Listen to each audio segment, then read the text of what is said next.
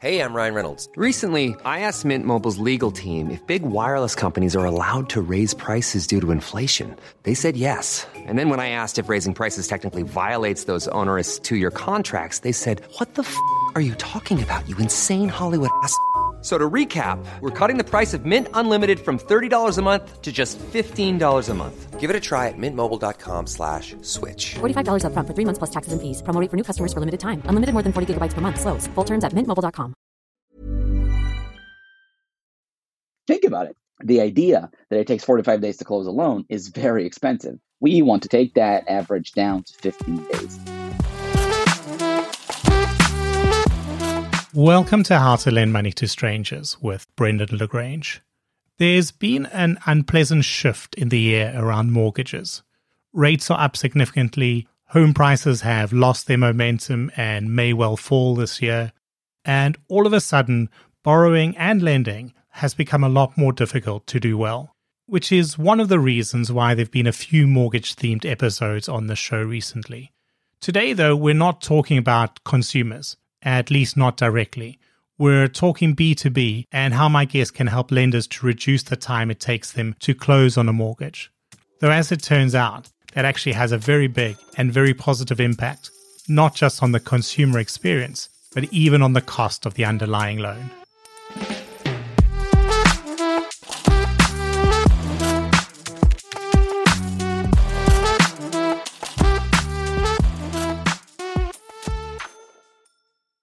Eilon Shalev, currently you are streamlining the mortgage lifecycle as CEO and co-founder of Elphi.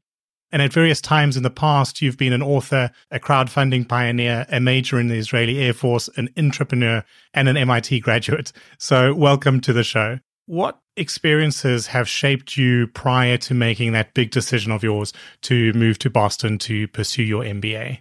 Well, I spent 12 and a half years in the Israeli Air Force, had a military career. Spent years as a super admin of enterprise software, and also spent years as a commanding officer.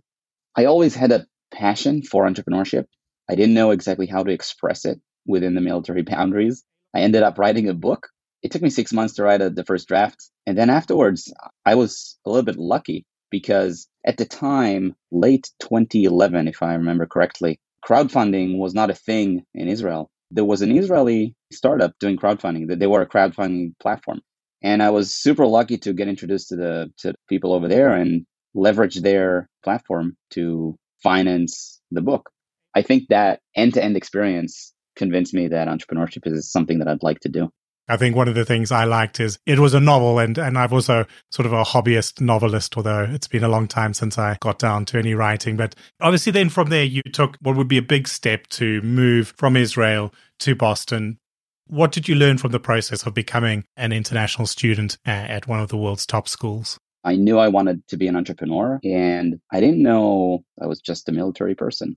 And I didn't know what I want to do, except that I want to be founding whatever I'm doing. I realized that an MBA, specifically at MIT Sloan, would be very beneficial for me to learn about business as well as how to run a company from the ground up, how to found a company with some discipline. So then there's the whole, get the GMAT done and all that stuff.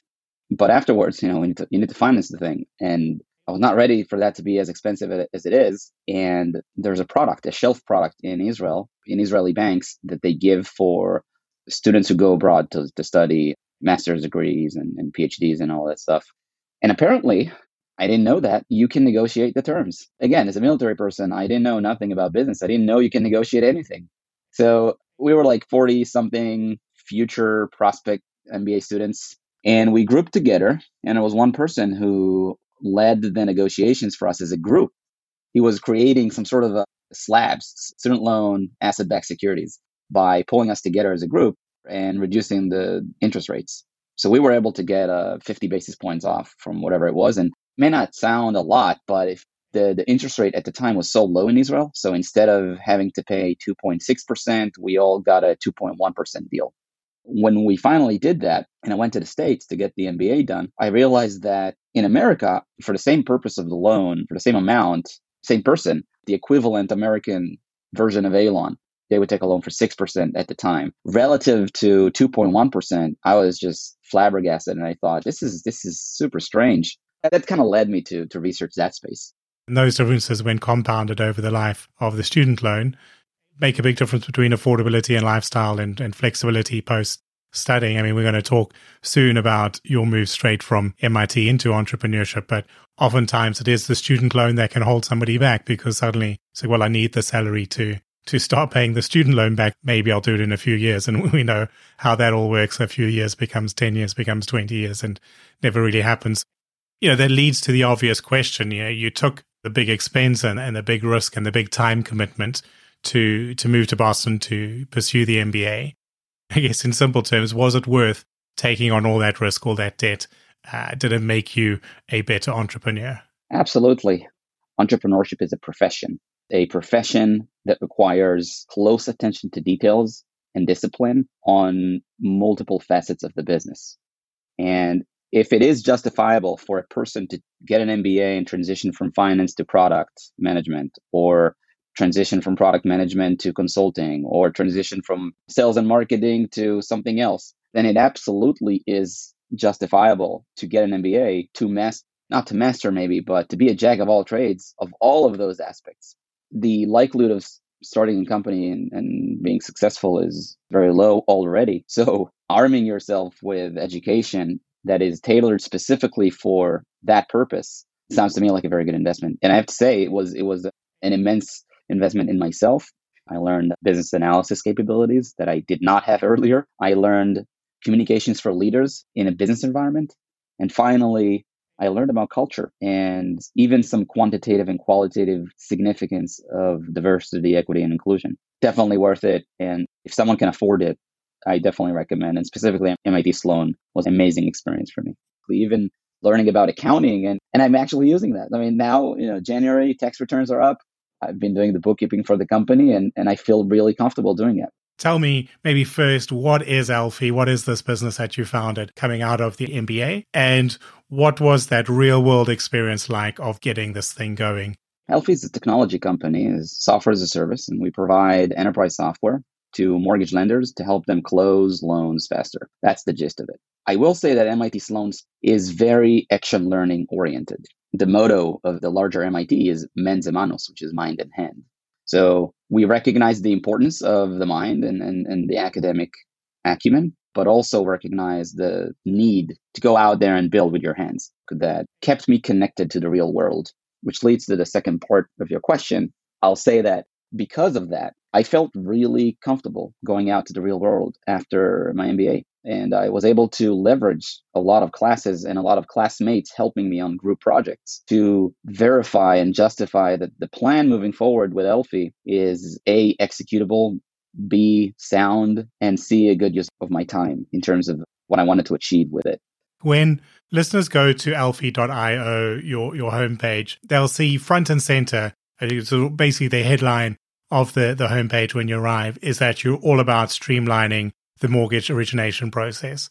And I guess it's something that's almost just felt inevitable to us in the real world as consumers, that if you're going to apply for a mortgage, it's going to take forever to close. And maybe it will get a day or two faster, but it was always going to be this big, slow thing. But what's your vision for this space? And what could and maybe even should be possible in terms of speeding up that closing process with the help of companies like Elphi? We can take a look at 2016 to 2019, and I don't think we should talk too much about 2020, 2021, and even 2022, and even 2023 because of the different environments. But if we look at the data, 2016 to 2019, pretty stable 45-day average to close a loan. And when I say to close a loan, I mean from application to closing, which when you get the money as a borrower, 45 days. In the mortgage industry, if application constitutes 6 very distinct data points, that's when the clock starts. If the lender doesn't receive those 6 data points, it is not considered an application. And on closing date, that's when we stop the clock. So that's 45 days, 2016, 2019. Sometimes, a little bit higher, sometimes a bit lower, but that's the average. The idea that it takes 45 days to close a mortgage is problematic.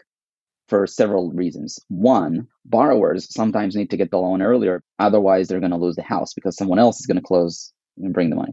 The second thing, and that's something that not a lot of people maybe know about. It took me a lot of time to realize that the sooner the loan is closed, the easier it is for the lender to sell the loan downstream and get a higher premium for that loan. To unpack that, we need to go 2.5 steps backwards. When a borrower goes to a lender, let's say Joe Schmo goes to ABC Mortgage Company and they ask for a mortgage, they apply for a mortgage. At some point, they need to get a rate, let's say just 4% interest rate on the loan. That 4% came from the following calculation that the lender did. The lender received information from the borrower, plugged that into an automated underwriting system, AUS. That AUS is connected to investors, those who will actually buy the loan afterwards to put that loan in a mortgage-backed security. A mortgage-backed security is a collection of loans that together reduce the risk of forfeiting the entire money. So that AUS, the automated underwriting system, spins back different results as well as different price that the investor will pay based on the time that it will take to close the loan and deliver it to the investor. So on a 45-day application to close average versus a 15-day average, we're talking about 30 days difference. Those 30 days could become 30 basis points of difference that the investor will pay. And I imagine that's kind of a volatility premium that they set the price today, but the loan isn't closed for 45 days. They're carrying some risk in the market. And hence, if you can say, well, this loan's going to appear and be booked much sooner, that narrows that risk for them and therefore they can offer a bit more. It's literally a market risk calculation. So the investors commit to whatever they commit to. That translates into 4%, and that's locked. If we look now what the Fed funds rate did, think about it. If you lock the rate 45 days in advance and then 45 days later, the market is already at 6 or 7%, you made the deal of a life because this is a 30-year fixed rate mortgage. So the idea that it takes 45 days to close a loan is very expensive. And to answer your question about division is to take that average down to 15 days. This is a once-in-a-lifetime decision to most borrowers. Buying a house, taking a mortgage, it's not like buying some groceries over Uber Eats or something. It's a serious financial decision that has tremendous effect on people's lives. To assume that it should take 2 or 5 days or 10 days, I think it's a stretch. But 15 days is very reasonable to aim for. And some lenders actually are able to lend in 15 days average, but it doesn't scale. There's some hacks behind the scenes that they do that do not scale. So if you're doing $100 million a year and you want to grow to $200, $300 million a year and keep your 15-day average, it's impossible to do so at the same cost. But we want to make it viable. We want to make a $40 billion lender be able to support the $80 billion demand that they have. I'm Sandra, and I'm just the professional your small business was looking for. But you didn't hire me because you didn't use LinkedIn Jobs. LinkedIn has professionals you can't find anywhere else, including those who aren't actively looking for a new job, but might be open to the perfect role, like me. In a given month, over 70% of LinkedIn users don't visit other leading job sites. So if you're not looking on LinkedIn, you'll miss out on great candidates like Sandra. Start hiring professionals like a professional. Post your free job on linkedin.com/people today. Many of us have those stubborn pounds that seem impossible to lose, no matter how good we eat or how hard we work out. My solution is PlushCare.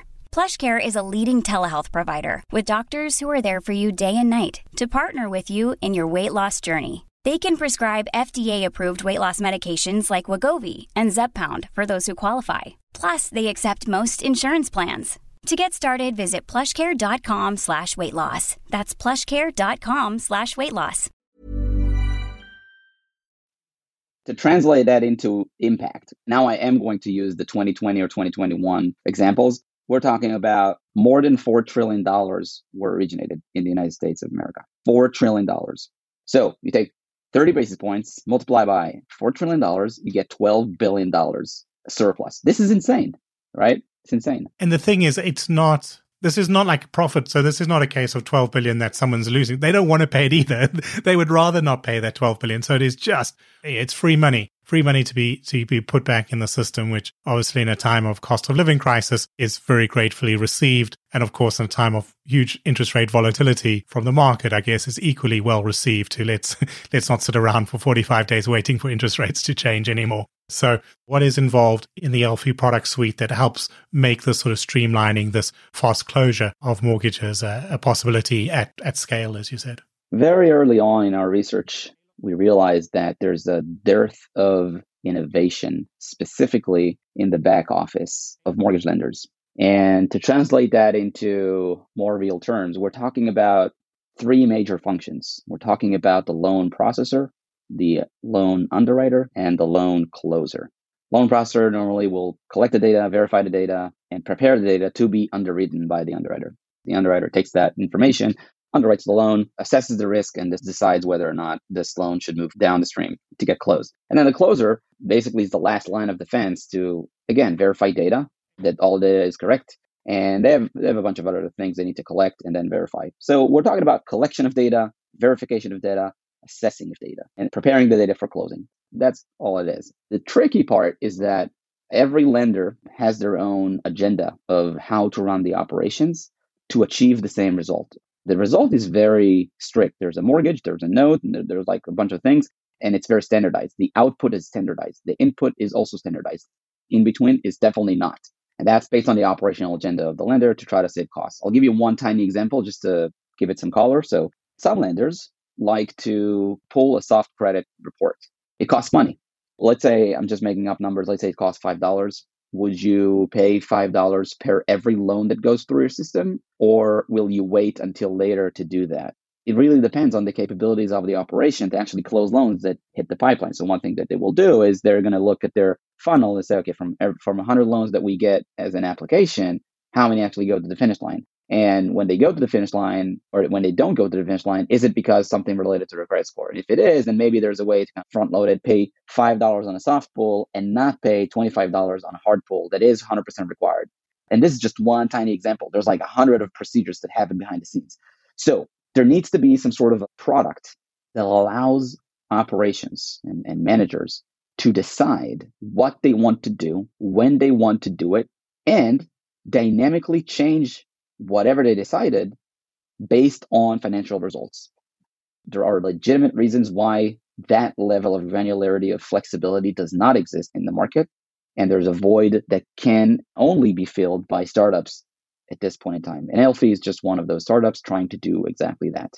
Clearly, yeah, we're in a world where analytics and tech is making big strides. I think you've dropped some hints there, but is there a role in there for also just better analytics of the data in designing and operating those processes? Definitely there's a role. First, there's a lot of insights that could be harvested and leveraged and used to improve procedures in real time in some cases.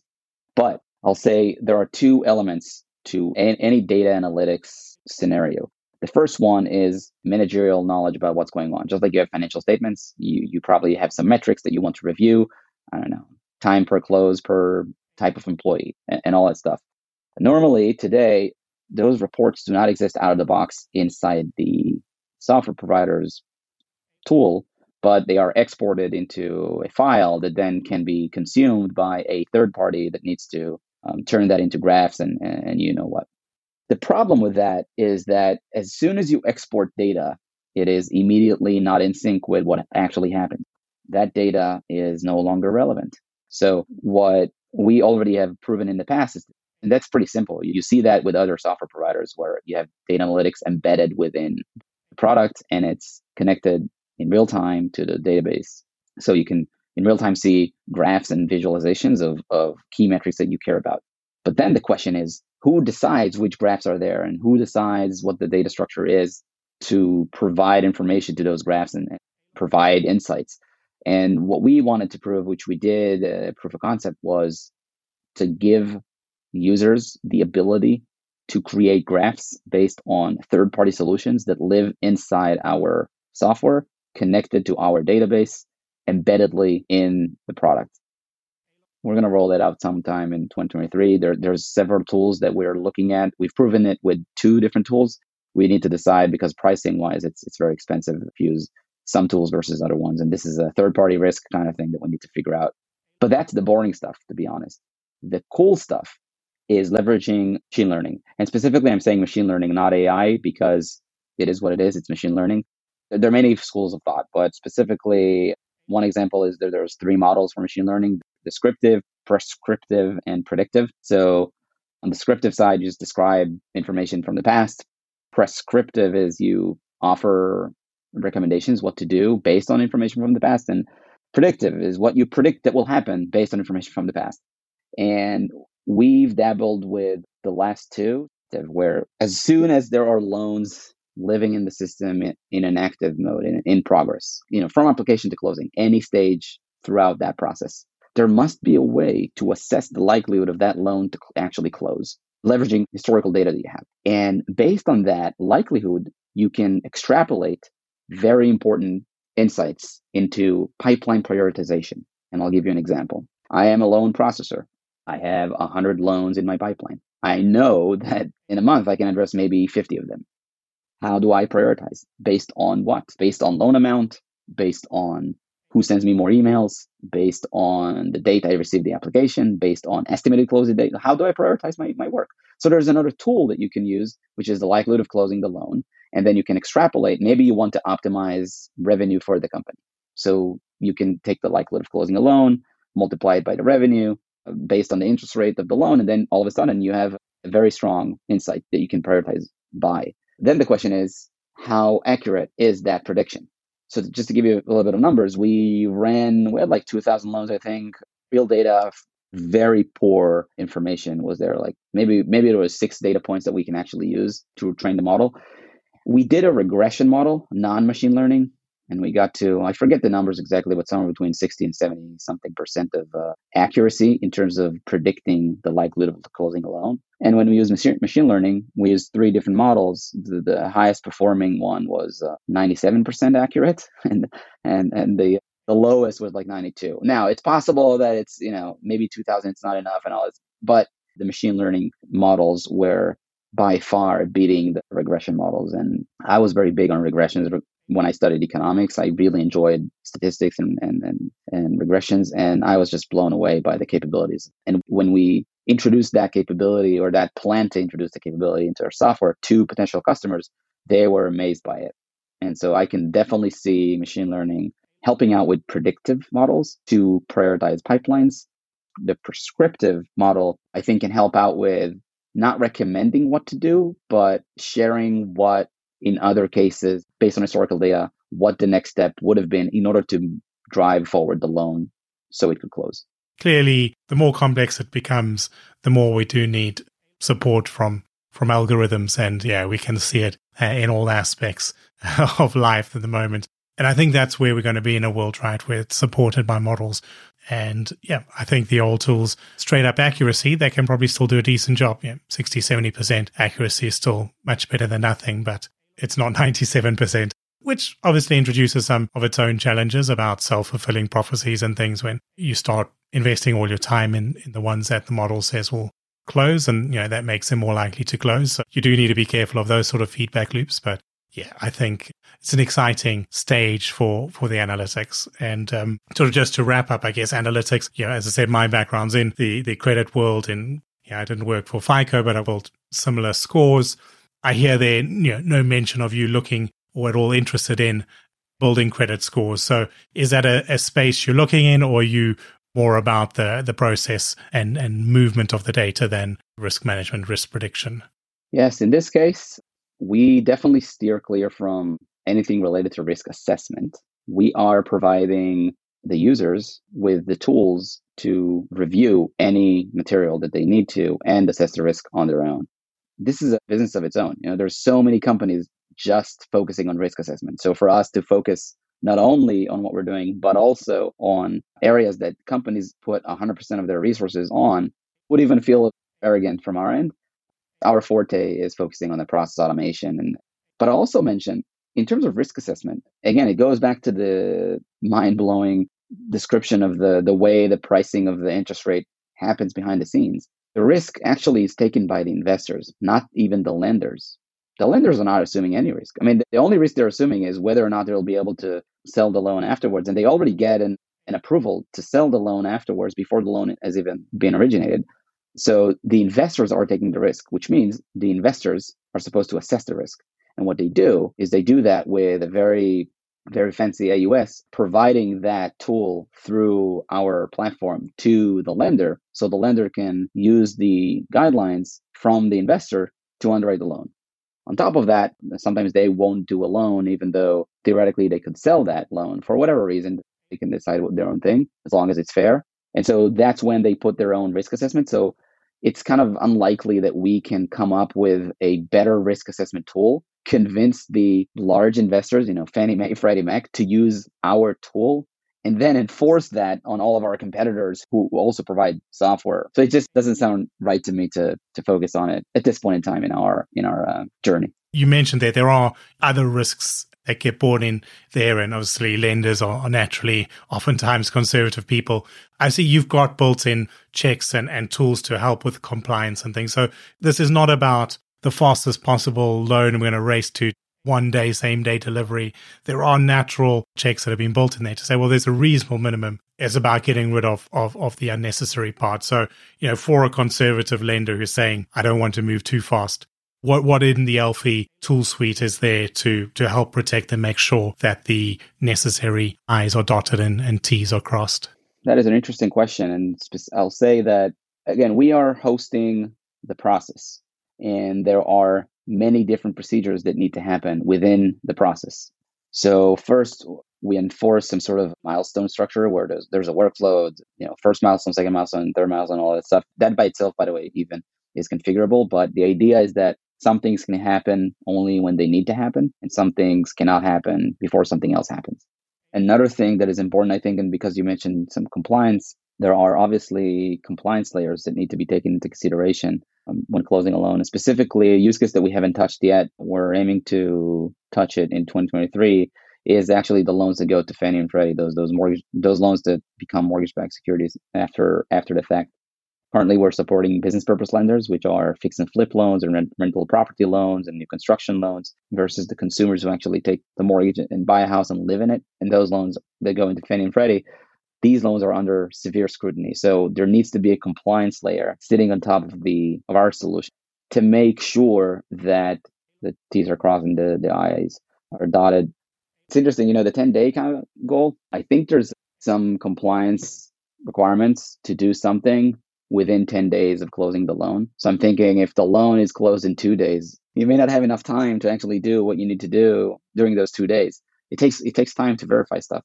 Eilon, Elphi is a young and nimble startup, so you're able to adjust based on what you're seeing developing. So as you think through what your plans are for 2023 and beyond, what are some of the big trends maybe that you're watching closely in the mortgage space, and where are you focusing Elphi's ambitions? So the first and foremost thing that we're looking at is the interest rate and the ramifications of that on the mortgage market, the mortgage-backed securities prices, as well as the 10-year treasury, and all the way down to the actual individual interest rates on a loan level basis. It's pretty obvious that the market has taken a downturn and slowed. I mean, definitely not $4 trillion are going to be originated in 2023. But I think the predictions are $2.3 trillion, which I find it interesting. Before 2019, you would see a good year would be a $2 trillion year. A bad year would be 1.4. An average year, when I wrote my thesis about this business, I was referring to 1.8 trillion year as an average. But 2.3 is a pretty nice number. However, and that's a big however, if you don't consider only volume, like the number, the $2.3 trillion, but you consider the number of units, you realize that house prices went up so much.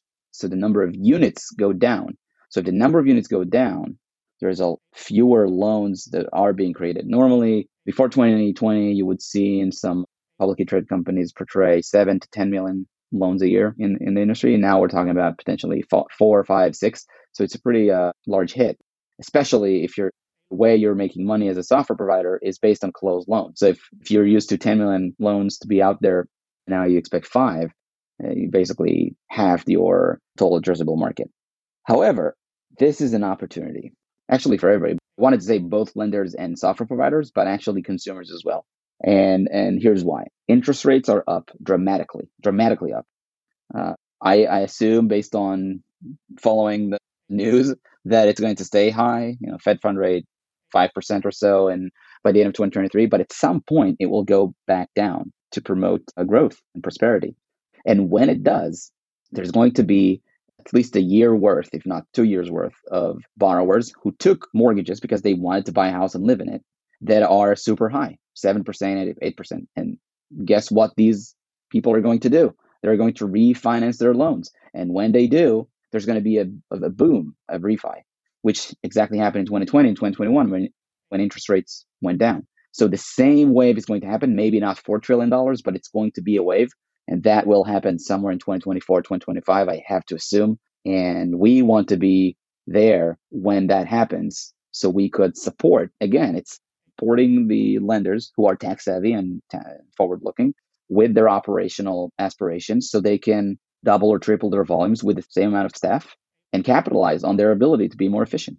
By so doing, reducing the number of days it takes them to close a loan, by so doing, getting better premiums on those loans, and as a result, being able to provide lower interest rates to those end consumers, which will have a ripple effect, again, on increasing demand on their end because their interest rates are lower than their competitors. We want to be there when that happens, and we are fortunate enough to have enough runway to be there when it happens. So in 2023, we need to continue our product developments. As I mentioned, we do not support currently the Fannie Freddie use cases. We need to add the data schema that follows the standards and connect a few integrations. Compliance, for example, we talked about compliance earlier. That's the first thing that we need to do on the product side of things. And the second thing is improve even better the infrastructure. So we could get 30 clients immediately up and running, 50 clients in a matter of weeks, which is something unheard of in the mortgage industry. And then we believe we can be there. Eilon, it's been fantastic chatting to you and fantastic hearing a bit of the behind the scenes, as it were, of the American mortgage market. Yeah, all those nuances are actually quite intriguing and affect customers in ways you might not expect. So thank you again for your time. If people want to reach out to you to talk about Elphi, perhaps they're in the mortgage industry or they just want to learn a bit more about the business, where can they go to contact you and where can they go to track its progress? Reach out via email. Eilon, at Elphi.io. Elphi is ELPHI.io. They can also go to the website, Elphi.io, and read more about what we're doing. And also follow us on LinkedIn. If you do reach out to me on LinkedIn, just say that you heard me on the podcast. And I'm trying to connect with people who have a real material reason to meet with me. Just one thing in terms of the name and the elephant mascot, is there a story behind that at all? Well, at the beginning, I was researching blockchain. I really believed in the technology. I still do, not for the mortgage industry, to be honest, but learning about blockchain and the immutable record that was touted time and time again, and the fact that Elphi is supposed to be the system of record, the idea was that elephants never forget, and neither does our system of record. Thank you very much again. Yeah, it's honestly been a great chat. And thank you all for listening. Please do look for and follow the show on your favorite podcast platform and share the updates widely on LinkedIn, where lending nerds are found in our largest concentration. Plus, send me a connection request while you're there. This show is written and recorded by myself, Brendan LaGrange, in Brighton, England, and edited by Fina Charlson of FC Productions. Show music is by I Am Wake, and you can find show notes and written transcripts at www.howtolendmoneytostrangers.show or just www.htlmts.show, and I'll see you again next Thursday.